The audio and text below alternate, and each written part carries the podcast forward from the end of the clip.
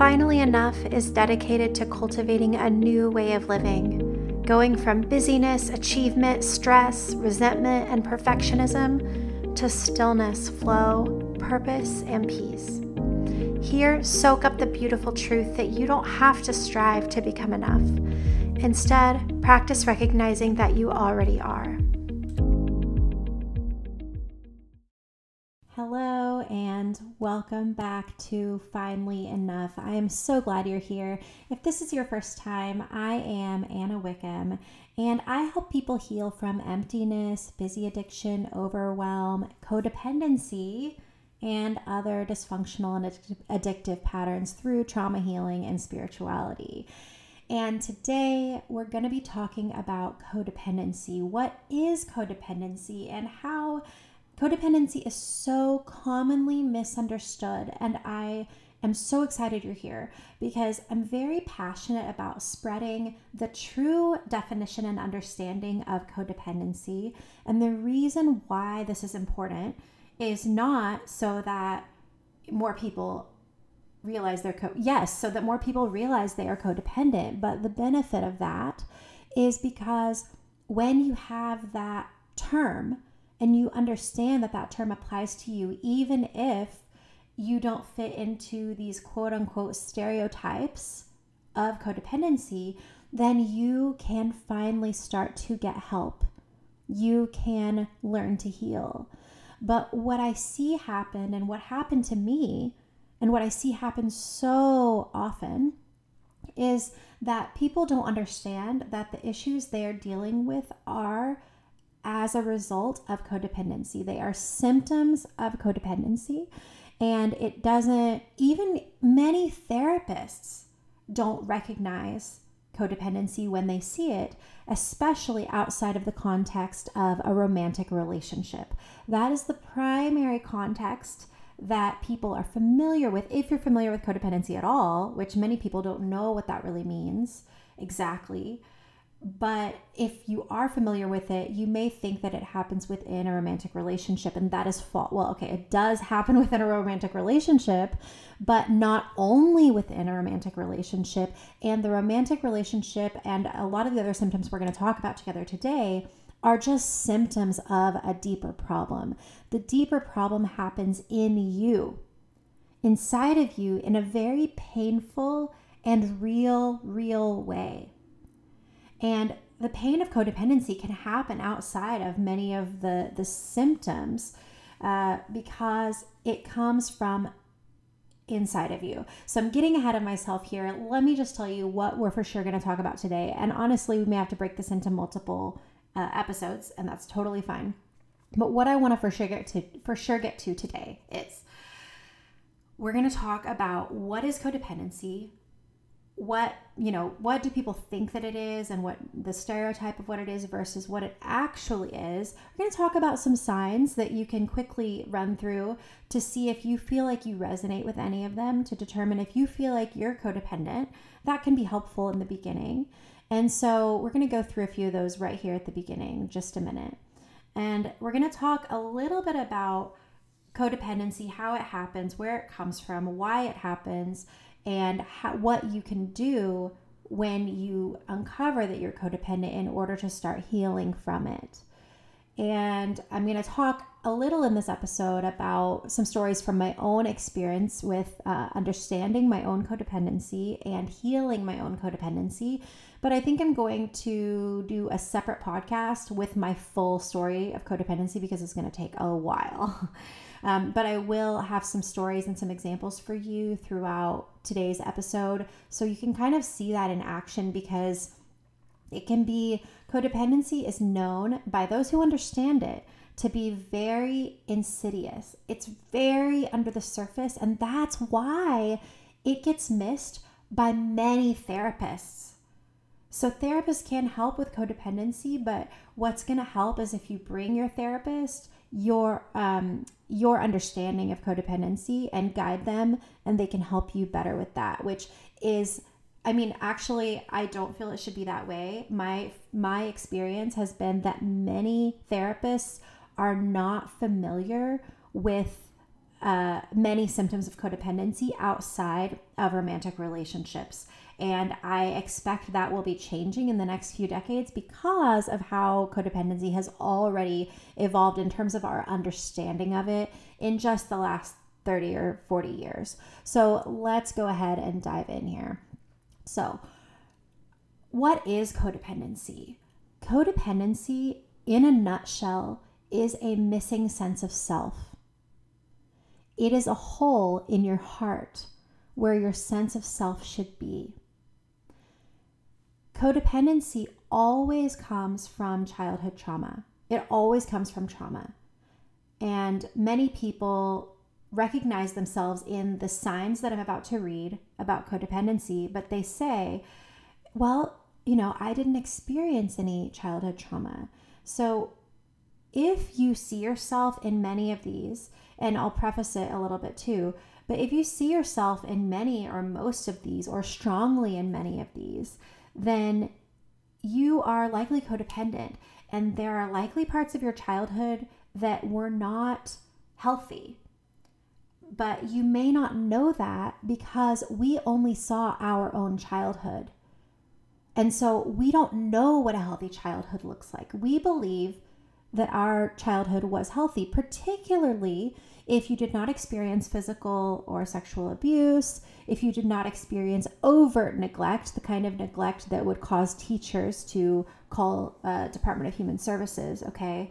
Um, so that could be not learning um, not being taught hygiene, not being taught how to handle your emotions, not feeling like your emotions were okay in your home.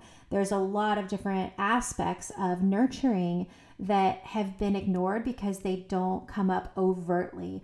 And I'm so glad that this is coming into the conversation, the global conversation about trauma, because we're coming to understand that some of these forms of trauma that would never that on the surface a family looks normal and looks healthy and looks okay everything looks perfect that under the surface even outside of the realm of, of physical sexual or over emotional abuse by which i mean overt emotional abuse i mean you know your parent telling you that you're you're never going to amount to anything that you're useless that you're a piece of crap like you may not have experienced that kind of over emotional abuse, but there's other kinds of emotional abuse and neglect that cause this hole in our hearts. And what happens is when we have that hole in our hearts, we will use anything and everything we can, except what should be there, to fill that hole. We will, and a lot of people use relationships to fill that hole. And that's where this stereotypical aspect of codependency comes from. And that stereotype comes about is about narcissists and empaths. You may have heard about that kind of dichotomy of narcissists and empaths, um, abused and abuser. So the empath is the abused, the person who lacks the understanding and puts themselves in a situation to be abused by someone who is a narcissist or a sociopath. And so many people, because of that stereotype, and, and in that stereotype, there may be a lot of physical abuse, like domestic violence, sexual abuse, gaslighting. All of these terms kind of come are, are kind of come into play with this narcissist empath thing. And that happens. That's a very real thing that happens all the time. And it is not the only manifestation of codependency because the real problem of codependency is that lack of sense of self. All these other things are symptoms of the problem. So let me just dive into a few signs of codependency that I wrote down. I gathered these from um, an article on Psych Central and from my own brain and understanding of codependency. One tricky aspect of codependency is that there are a lot of different um, signs and they can be in opposition to each other. So, one example of that would be controlling and avoiding. So, someone who is highly controlling of other people and even themselves, very rigid and controlling of everything around them, versus avoidance which would mean not caring anything about themselves, not caring anything about their environment or anything or anyone around them, be just avoiding all all reality. That is, both of those are signs of codependency, but they're complete opposites of each other. And so this causes a lot of confusion. But let me dive into a few handful that I wrote down. And so you can see if you identify with several of these and if you identify strongly with with several of these. So the first one I wrote down is deep-seated need for approval of others. We all want the approval of others, like our family, our parents, our partner, our friends, the, the general public, whatever. But when this need for approval causes us to avoid doing what's right for us, um, and it causes us to actually do what the other person wants instead of what makes us happy, or when this deep seated need for approval causes us a good deal of grief, then that's what I would call the deep seated need for approval of others, almost an obsession with an approval, with the approval of others, but also putting the approval of others before our own well being. Okay, that was said way more concisely than what I just said. So, one, deep seated need for the approval of others. Second one, a habit of taking on more than you can realistically handle, both to earn praise or lighten a loved one's burden. So to me, it doesn't really matter why you are taking on more than you can realistically handle, but those are the big reasons why. And many of you hearing this, you may think, oh my gosh, that's me, because we talk a lot on the show about burnout, about not having boundaries. And why we do that is because is to get that approval of others because we put other people's view of us over us tuning into ourselves and feeling how do I feel about this? How is my body feeling? Do I need a break? Can I handle all of this? Um, rather than looking at external approval or looking so much at other people. And let's keep going because these all kind of tie in with each other. Three, a tendency to take on blame in order to keep the peace. So you might say, oh, you know what? It's my fault. Don't worry about it. It's my fault. So that is a sign of codependency as well. You might think that, oh, I think that's the right thing to do. If so, write this one down as a sign that applies to you because what happens is we're willing to basically sacrifice our sense of self because we have no sense of self or no true sense of self as a codependent. And that's why we're so willing to sacrifice in these ways and take on blame. Four, Mood is very affected by the moods of others around you. So you may also find, and I've encountered that in a group, one time in a group therapy session um, I was in, a woman said, Oh, yeah, me and my husband, like we always just pick up on each other's moods. We're just very in sync like that. And the therapist said, That's not a healthy way to relate in relationship. That's actually a sign of codependency. So you might think, well, of course, if someone in the house is angry or mad, then it's going to affect everybody else around them. Yes, that's true. But how, where is your internal boundary? How can you say, I can tell this person is upset, but I have a personal auto- autonomous choice of whether I'm going to be upset? Because my moods and my Emotions are not controlled by other people around me, they are in my control. Number five, guilt or anxiety doing something for yourself. I know many people can relate with this, but if you really struggle to do things for yourself to the point where you really struggle to spend money on yourself, you really struggle to spend time on yourself, to spend time away from your family, away from your kids, to spend, I mean, like, I'm talking doing what you need your self care, doing what lights you up, doing what's right for you. Um, if that causes guilt or anxiety, write that one down as a sign. Six, overwhelming fear of rejection or abandonment. Will you do anything to avoid being rejected or abandoned, including staying in a relationship that isn't right for you, or including doing things that are not maybe at work or somewhere where that's not uh, you don't feel is morally right. It's not aligned with your values, but you're so afraid of that abandonment or rejection. Maybe with friend groups that you you are willing to do those things anyway because you're so afraid of the rejection or abandonment. 7. Doing things you don't want to do to make others happy, kind of similar to some we've talked about here. Eight, getting into relationships where you expect your partner to fulfill or meet your every need. This is also, I consider, more a stereotypical and typical, common, and real sign of codependency, which is getting into relationships, yeah, feeling like your partner is going to fulfill you.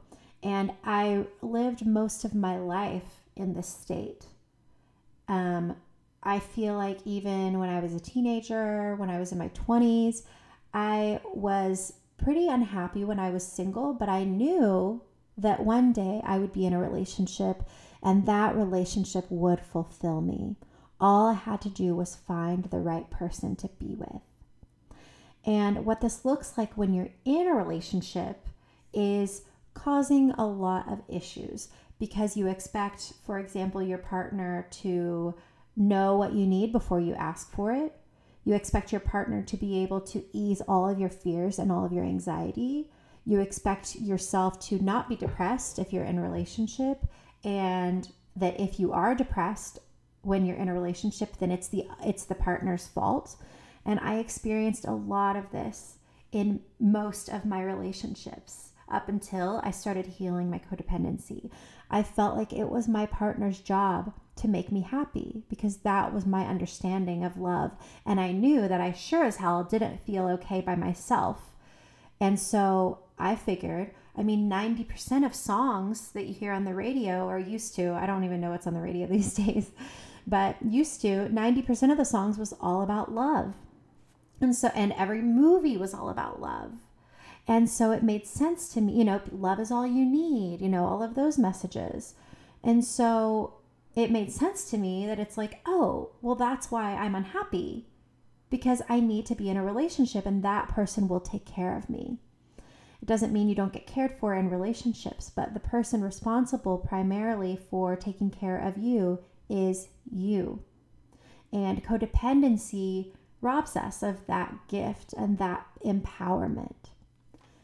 So, number nine, low self esteem.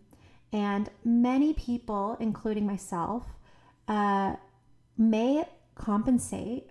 This is how I used to do it before I started learning to heal from codependency is I was outwardly extremely confident, but that was a front to cover my low sense of worth and self-esteem and that hole that was in my heart. The confidence was to not let people see that hole in my heart. And so that comes back to, we're going to talk about it multiple times in this episode of that dichotomy. So, is a person have low self esteem or really high self esteem? Well, kind of both. Actually, it's 100% it's low self esteem, but a person may come off as very confident in an effort to hide that low self esteem. Number 10, tendency toward denial or avoidance. So, denial is a very common symptom of codependency. And for codependent people, this started in childhood because there were things going on in, in their home, whether they realized it or not, and usually they did not, that they had to deny in order to stay alive. And I don't mean that they may physically die, but I mean, I think they maybe they would. But what happens in a home where there's trauma, where you do not have the physical, emotional, spiritual nurturing that you need, where you're not able to be yourself, where you're not able to express your feelings, or if you express your feelings, someone tells you that you don't feel that way because it's not, because they're not able to handle it, then that creates a habit of denial and we do that as a survival mechanism when we're experiencing childhood trauma, denial. It helps us to feel safe when we're actually not in a safe situation because otherwise we would not be able to emotionally handle the feeling of danger and lack of safety that's around us. And so we use the tool of denial growing up in in a, an, a traumatic experience and as adults, we come to use that tool when things are beyond our ability to cope. And let me give you an example of that from my own life. So, one time, maybe seven years ago, I was living in an apartment, an old apartment, and my it was very hot. It was the summer, and my air conditioning was not working well. It was not able to keep up with the heat, and it became about 85 degrees in my apartment. And my boyfriend, my husband now, my boyfriend at the time was telling me, Anna, your air conditioner is broken. You need to call your uh, you need to call your landlord and have them fix the air conditioner. And I said, No, it's not broken. It's not broken. It's just struggling to keep up with the. It's gonna catch up. It's gonna catch up. It's all right. It'll catch up. And then when it catches up, it'll be fine. And he said, No, it's you need to call. And I was so in denial about it. And so, if you have instances that you can see in your adult life where you were denying an issue that was in front of you, then that may be a tendency toward denial or difficulty accepting when something is not an outcome that you want. You have a really hard time accepting it, you take a long time to accept it. That is a sign of codependency a tendency toward being controlling. So, what we do in codependency is we are not feeling okay inside because we don't, we have that hole in our hearts. Remember, always remember that hole in the heart. And that doesn't mean it's permanent. We can learn to fill that hole in our heart with through codependency healing. Um, so it doesn't have to be forever. But if you are not actively in the process of healing and recovering from codependency, that hole will remain there and you will look to other things outside yourself to fill that hole. And so, going back to this tendency toward being controlling, that's us not feeling okay inside. And so we think, oh my gosh, I, if I just, let me just get everything just so, let me get everything just right. Let me get the house perfect. Let me get my life perfect. Let me get my, my work assignment perfect. Let me get everything controlled. Let me control these people around me. If only they weren't doing that, I would feel better. If only they weren't doing this, I'd feel better. That's the tendency toward being controlling. Controlling things outside of yourself that are outside of your ability to control. And the reason we do that is because of that hole in our hearts. Little do we know that no amount of controlling is going to fill that hole. No amount of controlling is going to heal our, our codependency, but there are ways to heal. A couple more for you. Over focus on other people and little to no focus on self. So, going back to it's very similar to this controlling. It's over focusing on other people because when we focus on ourselves, we feel very uncomfortable because what we're left with is that hole in our hearts. And I remember one time I was explaining, I was working with a life coach several years ago, and I was explaining that my heart felt like a house with nothing in it. The rooms were empty and it, the place was kind of trash, kind of like if you bought a house and it was kind of like not in great shape, kind of fallen apart a little bit, but mostly just empty. No character, no life to it, nothing in it. And I told my coach at the time that that was how I felt. And I told her, in order to change the way my heart felt, I needed to spend time in that empty space. And then I needed to start fixing up the place little by little. So, what we do instead with this overfocus on other people is we we don't want to be in that empty house. There's no furniture. There's no bed. It's not comfortable. The windows are dirty. You can't see out of it. There's no chair. There's nowhere to sit down. It's not a comfortable place to be. You don't want to be there. And therefore, you overfocus on other people because you don't feel you can gain what you need from yourself. And so, over focusing on other people. And the tw- 13th thing here, and the last thing on my list, although this is not a comprehensive list, is uh, excessive concern for other people's habits or behaviors, controlling other people's behaviors, um, being very, maybe agitated by other people's habits, being very quick to give other people advice on how, um, what they should do or what they shouldn't do. Um, many codependent people express saying that they feel they know exactly what everybody else needs to do with their life and what they need to do, what the right thing is to do, but they don't know what to do with their own life.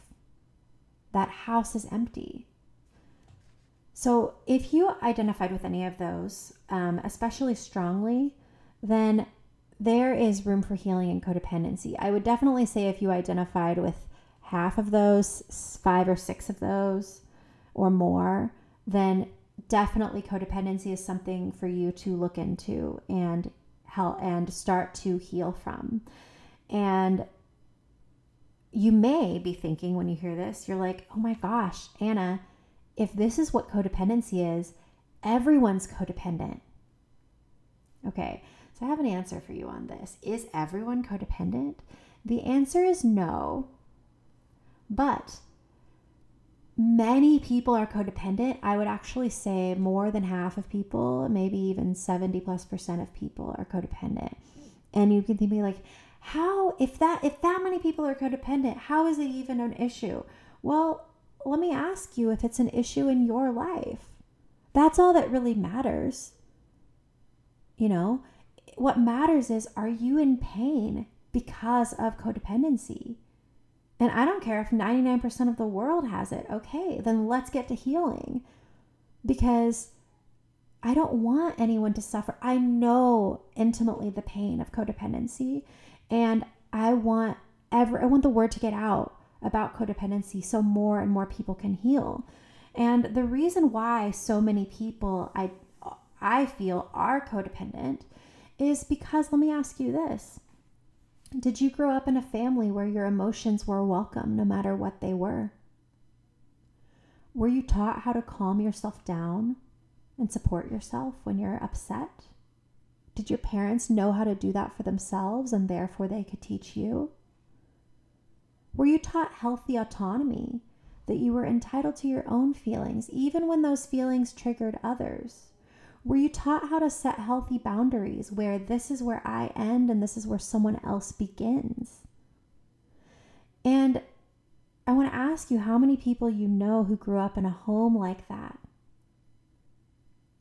Parenting is changing um, and for the better. But um, the traditional ways of parenting did not allow for a lot of these healthy ways of being. And that's why we see so many people um, with traits of codependency and who have that hole in their heart. And when a parent grows when a, when a child experiences childhood trauma grows up becomes a parent has children if they don't know how to soothe their emotions, if they have a hole in their heart that they have never reckoned with, then their child will have holes in their hearts too. They will continue with that generational trauma until someone heals it. And so that's why this is so pervasive. So few people grew up in a home that was healthy, although they may not realize that. And I'm not saying they grew up in a home where they weren't loved. I'm not saying that. I'm not saying if you if you see yourself in these signs of codependency, I'm not saying that your parents didn't love you very much. Um, there's all sorts of of situations with codependency, but I am saying that your parents may or your caregivers or important people in your life may may not have known how to fill that hole in their own heart. And so they pass that hole on to you. So that's why it seems like everyone is codependent. You know what? Most people did not get the emotional nurturing that they needed growing up. A very small percentage of, of people, in my opinion, grew up with the tools that they needed to live a healthy life and have healthy relationships. And that's why we see so much pain um, in this world, in this area. So now that we've kind of gone through some signs, I want to talk a little bit about um, other ways of how this kind of manifests in real life and why I feel like many therapists miss this. Um, number one, it may not, as I said, play out in relationships, it may play out in work and output. You can be codependent and be exhibiting symptoms and behaviors of codependency without being in a romantic relationship. And you could have those symptoms outside of, you may do great in romantic relationships um, and not experience issues, but you may have issues at work, controlling other people. Um, giving, when we give our boss the power to define our value, when we give our title, our salary, our annual review rating, the ability to uh, assign our value as humans, we are being codependent because we are not filling that hole in our hearts. We're trying to fill that hole in our hearts with success, achievement, work, output. If I just make this amount of money, then I'll be worthy. If I just have this title, then I'll be worthy. When my boss approves of me, I'm worthy. When he or she doesn't, I need to bust my ass, work 12, 15, 16, 18 hours a day in, until I get to that point because I need that approval. So that's an example of codependency in a work setting outside of romantic relationships. Um, lack of boundaries. So I went to a therapist in 2019 due to issues at work, and I feel that now looking back, I've recognized this as codependency. My therapist did not recognize it as codependency, and that's okay. Um, therapist, she's not living in my brain. So she can't, you know, she doesn't have the full picture always. And, you know, so it's okay. I don't I don't blame her, but I do recognize that many therapists lack the deep understanding of codependency that I believe is required to help people heal. And so I went to work to therapy complaining of issues at work. And what I see now was that I was giving my boss the power to define my value. I was upset because my boss was not approving of me. And that was upsetting me because I needed that approval. And the antidote to that was understanding that my value and my worth and my sense of okayness can come outside of my boss approving of me. Additionally, I felt that I was doing work that I should not have been doing. And I was doing it because I was not listening to my intuition. I was not listening to what my heart was trying to tell me that this is not right for you. I wasn't sleeping well at night. I was having insomnia. I was having anxiety. And I was in the job because I said, I'm going to stay in this job at least a year. And it's kind of an arbitrary goal, but it was important to me at the time. But when our our extra so that's again giving something outside of ourselves with it which is a goal giving that goal the power to define us instead of consulting ourselves and understanding what's right for us, that's another example of us letting something outside of ourselves control us um, rather than us being empowered to do what's right for us. And I think ultimately, I should not have been at that job at all because it wasn't, if I had set boundaries and said, I'm not willing to do XYZ because it's not aligned for me. It's not, I don't think it's healthy for me. Um, then my boss probably would have been like, okay, boy, bye, girl, bye. Um, and I was not willing to set that boundary. Um, and that is an example of boundary setting. Boundaries are a big conversation in codependency. But um, lack of boundaries is a sign of codependency as well. Um, so let's see, what else do we want to say about codependency? I have a lot more to say about this. Um, I will say, if you do some reading about codependency, um, codependency came into the uh, the arena of awareness for therapists as a disease of children of alcoholics. So you may read older literature if it's from the 80s or maybe even early 90s or earlier than that, um, where they will say that codependency is for children of alcoholics. And we now know that that's not true. But children of, so it is true, children of alcoholics will likely be codependent. But there are many, many codependents who are not children of alcoholics. So, what we later found, what therapists later understood, was that codependency was a was a manifestation of childhood trauma. It comes from childhood trauma. And of course, not only um, children of alcoholics are the ones who experience childhood trauma. So that's just one type of person who experiences childhood trauma where their parents are alcoholics. Um, but not everyone who experienced childhood trauma whose parents were neglectful, abusing, or um, emotionally neglectful, or whatever, not all of them had parents who were alcoholics. So just understand that when you start to look at some of this literature and you see that, well, my parents weren't alcoholics, um, it doesn't mean that you, codependency is not for children of alcoholics. It's for children who experience trauma. And yes, children who had parents who were alcoholics did experience trauma. You might wonder why. The reason why is because that parent has that hole in their heart, which they're trying to fill with alcohol and that that adult is so consumed with their own pain their own emotional pain and the chaos that comes with alcoholism dealing with DUIs, dealing with getting home. How am I going to drive? I got friends who are in jail. I got friends who are in trouble. I got all the issues of it. Um, I got hangovers. I'm sick. I, I need to figure out where to get alcohol. All if that's what's occupying your mind, then you're not raising your child. So that's why children of alcoholics, regard it doesn't mean that your parents don't you know, parents don't love. They may love, but they're just not able they have have so much pain that that is takes up their entire focus.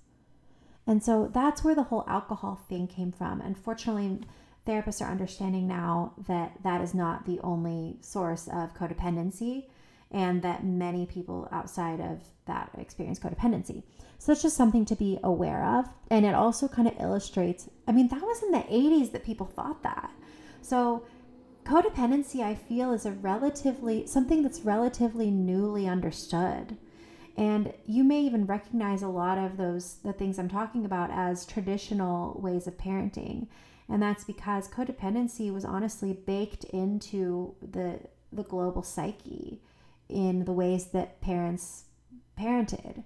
Um, and that's where all this ties together with gentle parenting and conscious parenting, which is I which is saying I will not be a parent who refuses to tolerate my child's feelings because when I stifle their feelings and their emotions because it's not comfortable for me, then I am causing I am causing their emotional growth to be stunted. So that's how all this ties together. So, what else is there to say about codependency that I wanted to talk about? Um, yeah, we talked about how moderation is a big challenge for codependents.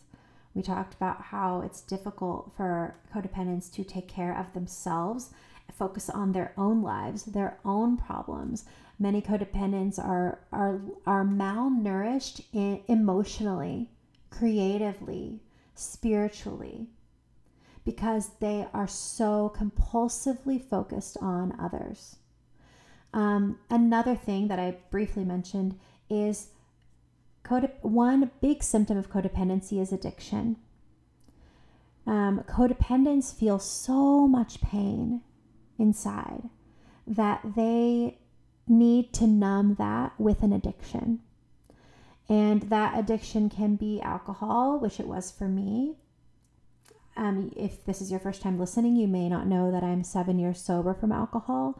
It could be drugs. It could mean up. It could mean relationship addiction. Okay, and so that's where the relationship thing comes in fixing other people, controlling other people, extreme focus on other people. That is relationship addiction or um, kind of addiction to other people. And that is a way. But addiction, addiction to being busy, avoiding that empty room that I was talking about. That that room when you tune into you, you feel an empty room. And so you need to focus on other people. You need to be busy, busy, busy. You need to fill your calendar with stuff. You need to work with no boundaries, work 12, 14 hours a day. Because when you're in a work addiction cycle, you work, work, work, work, work, then you come home and you're so exhausted, you can't be in that empty room. You just pass out. You're so tired. And that was what happened to me when I stopped using alcohol to numb my feelings of codependency. I immediately started working all the time. I would work so hard and so long that when I got home, all I could do was just sit in front of the couch and numb out and just be like a zombie and then go to sleep and then do it all over again. And that is a very common way of avoiding that empty room, avoiding that childhood trauma. And so, addiction, um, it could be shopping addiction, gambling addiction, it could be issues with food. I know many codependents who have issues with food, either binge eating, looking for that feeling of enough, trying to fill that empty hole with food, or anorexia is um, or bulimia, you know, not not eating enough, and that is trying to fill that empty hole with looking skinny enough, looking good enough, looking the ideal you have in your head, looking perfect let me try to fill that hole with looking perfect. Um, compulsions, addictions, and obsessions are very common among people who are codependent. So, you may wonder, okay, Anna, am resonating with a lot of what you're saying. So, how do I heal codependency? So, that is the question, and it is a process. Okay. The first step is recognizing that you are codependent. Um, and from there, it's time to spend time in that empty room. So, what I recommend, I feel healing from codependency uh, is the healing process that I talk about on this podcast. Okay. When people talk about the healing journey, it's all one healing from trauma, healing from codependency, being on the healing journey in a more general, spiritual, esoteric sense, all of that is the same thing. It is coming back to you. It is filling that hole that's in your heart. And the process takes time. But let me give you some tips that you can use today. If you're interested in this, I highly recommend let's look into working together. This is what I help my clients do. If you're looking for guidance, step by step guidance, and if you're looking for support on this journey, because having been on this journey for um, my whole life, but really my healing journey for seven years now, when I quit drinking alcohol, um, I really consider that was the heal, the beginning of my healing journey, and um, so it is a process and it takes time. But let me give you some tips and some um, steps you can start taking today to begin to heal codependency. So, the first thing to do is you need to come back to that empty house. You have to let go of your addictions. And that's why I consider when I quit drinking the beginning of my healing journey because I took that crutch away from myself for the sake of my own health and well being. Um, I deliberately stopped drinking on purpose because I knew it was harming me. And so let go of your addictions. If you are working too much, set boundaries at work. You need to have time and space to sit with yourself. You need to give up the busy addiction. You need to give up the work addiction. You need to give up the substance addiction. And you need to give up the focus on other people all of that is keeping your focus away from yourself. You have to come down back to that empty room that is in your heart. And I know it's not comfortable. There's no chairs there, there's no bed there, there's not even proper air conditioning. Like, it doesn't feel comfortable. But the only way to get that house beautiful and vibrant and alive again is to come back to that house and see where you're at. So, how to do that? Let me talk in real terms. How to do that? You've got to give up your addictions. You've got to start to learn to recognize when you are focused on other people and bring the attention back to you. In fact, if I had to say one thing for healing codependency, it would be this bring the attention back to you. Bring the attention back to you. You may have to do it a thousand times a day in the beginning, a hundred times a day, dozens of times a day. When you start obsessing and gossiping over what your coworker is doing and how they should be doing this and they should be doing that, and I can't believe they're doing this, and did you hear what Susie's doing, and did you hear what happened to Timmy? If you are in cycles of drama and gossip, that is another way that codependents use to keep the attention off of themselves. But really, you deserve that attention. You you are starving for that attention from you. You can heal that hole. You can heal that emptiness by directing all that energy that's focused outside of yourself back onto you and it will feel uncomfortable at first because you're not used to that. You didn't grow up watching adults put the focus on themselves. And maybe the adults in your family did not encourage you to focus in on yourself.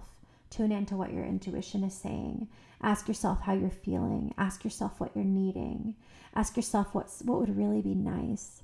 Ask yourself what you like, what you don't like. It's, it's basically coming back into relationship with yourself so that's coming back to that empty house, that empty room. And when you do, you may experience, you will experience a lot of emotions.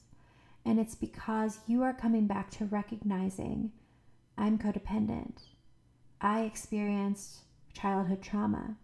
I experienced a lot of pain in my life. And in order to heal that pain, you will need to feel it. And so the problem is you have a backlog of pain because you've been so focused on things outside of yourself that you've not been present with yourself to feel it. And I say this with the utmost compassion, having been through this process before. I know what it feels like. And you may feel that if you let the pain come that it will never stop, but that's not true. It will. It will. But there's a lot of it, and it's going to take a while um, months, months and months, maybe, of feeling pain. But you have to do that to come back to this room. You have to come back to this empty room, look around you, and see the pain of this room, see the emptiness of this room, feel the emotions that come up. You may want to bypass that emotion and think that you can do this logically, but you can't you have to feel the feelings in order for them to pass through you and be out of your system. You have to feel to heal. So, what you're going to do, you're going to get rid of your addictions. You're going to stop focusing outside of yourself and begin to cultivate the habit, and it takes time, of tuning into you, your needs, what you should do, not what others should do. And not not noticing other people's pain while ignoring your own and not enabling other people, um, which is another stereotypical symptom of codependency, which is enabling other people to continue doing things that are not healthy for them or others. For example, enabling an alcoholic in your life, enabling a drug addict in your life by giving them money, by not turning them in, by there's a lot of ways you can enable by covering up their issues, by fixing their problems for them. Very stereotypical uh, symptoms of codependency, but not all codependent people um, have that experience. And so that's why I don't focus on those. But anyway, so you're going to come back to the empty house. You're going to get rid of your addictions. You're going to feel what you're feeling. You're going to sit there with it. You're going to let the feelings pass through you, even if it takes months and months and months. That's how you're cleansing. That's how you're healing. And if that means you spend a lot of time alone, so be it if that means you clear your calendar of extracurriculars and social things and commitments for the time being, then so be it because you you are worth this. It's important for you to feel good. If no one ever told you that, I'm telling you that now. It matters. And you're going to purge this pain. It's going to be uncomfortable. But once you start to get on the other side of it, at, at the same time, when you purge this pain, it also kind of feels good. It's kind of like getting one of those deep tissue massages where they've got your, their like elbow in your back and it's like so uncomfortable, but they're working out a knot that's there that's been causing you so much discomfort. It's like that. It the pain is there, but it feels good because you're finally addressing that pain that's been living in your body.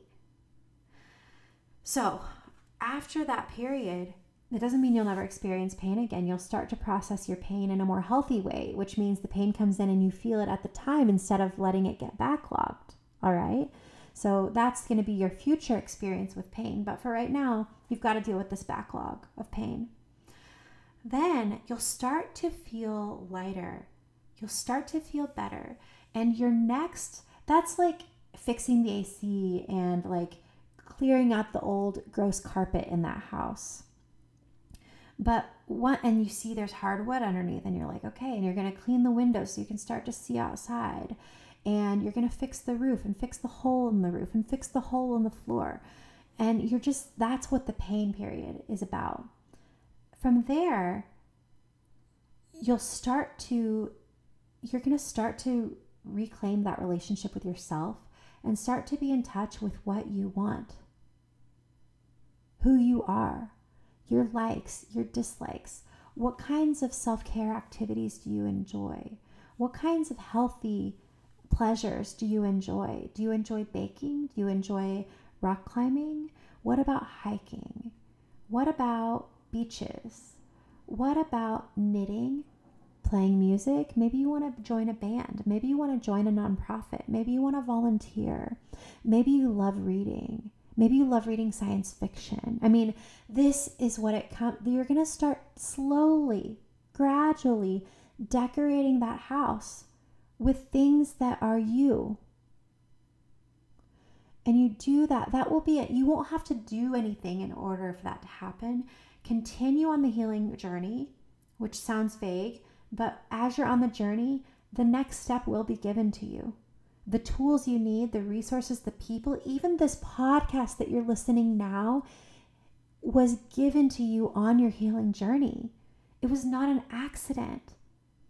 You got here for a reason so you could hear this. So you don't need to see the journey all laid out in front of you, all 100 steps.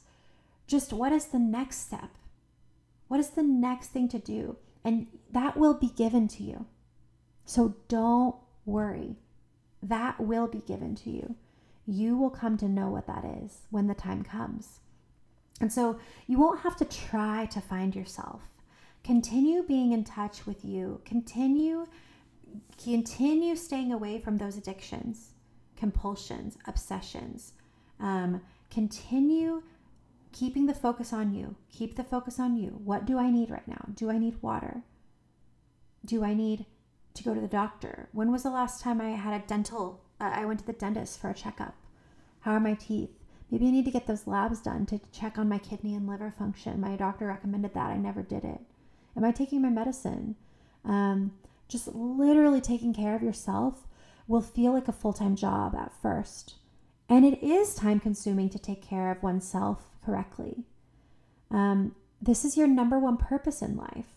And especially in your early time of healing codependency, this will be your number one purpose in life is taking care of you. So keep taking care of you and then naturally the real you will start flowing out and you'll think, "Oh, this is a nice candle. I'd like to put this in my house." That actually happened to me. So, um that you, you know, maybe your metaphorical house, yes. But this happened to me during a time of, of healing and blossoming several years ago because the healing process never stops.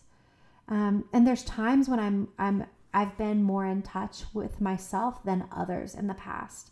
And I'm always, it's a meditation, it's a practice for me to keep bringing the focus back to myself because we can put, we learned to focus outside of ourselves. That was how we were raised. So it will always be a challenge to do, to do that. So it will be a full time practice to just keep coming back to me. Oh, this person's agitating me so much at work. If only they just did, oh, hold on. Let me bring it back to me. What can I do at work right now? What should I do? Do I need to set better boundaries? What's right for me? How am I feeling? Bring it back to you. So bring it back to you, and you will start to decorate your metaphorical house in your heart, and you will start to slowly fill that hole with you. The only sustainable way you can fill it. The only way you can fill it is from you. Other things might satisfy for a minute, a relationship for for a, a, day, a week, a month, a year might feel like it can fill that hole, but it can't. It can't. Only you can fill that hole. The other person's not meant to fill it. And relationships are a beautiful thing. I value my my marriage and my other relationships in my life. But those add value to my already completeness. They do not make me complete. They do not make me whole. I make me whole. So, that is a rundown of codependency. Um, I hope this was helpful for you. This is obviously a topic I'm very passionate about, so I expect to be talking about it again. And I'd love to also tell you the full story of how I came to understand that I was codependent and how I started healing on the path of codependency healing and recovery. So, uh, in the meantime, please, if you are looking for support on this journey of codependency healing, I would be honored to help. I have been on this journey. I know what the signs look like. I have been down this path. And that's how I know so well what it feels like. I know the pain that you may be feeling if you're identifying with what we're talking about today. And it's because I've been there, I know. And I would love to help walk you through this because as I've experienced, unfortunately, I've found that not all therapists have a deep understanding of codependency. It may not be their specialty, um, or they may be looking for signs that are not signs that pertain to you. And, you know, that's all right. But I want I I want everyone to experience healing and recovery from codependency because I know that pain so well and I know that recovery and healing is possible because I'm a living example of it. So please, please get in touch if you are looking for support on your journey. Um, I hope this information has been helpful for you and has given you a great place to start if you are looking for that. And I look forward to seeing you guys next time. I'm so glad you joined me today. If this episode resonated with you and you'd like to help more people find this content, I would love it if you'd consider leaving a review. Take care always, and I'll see you next time.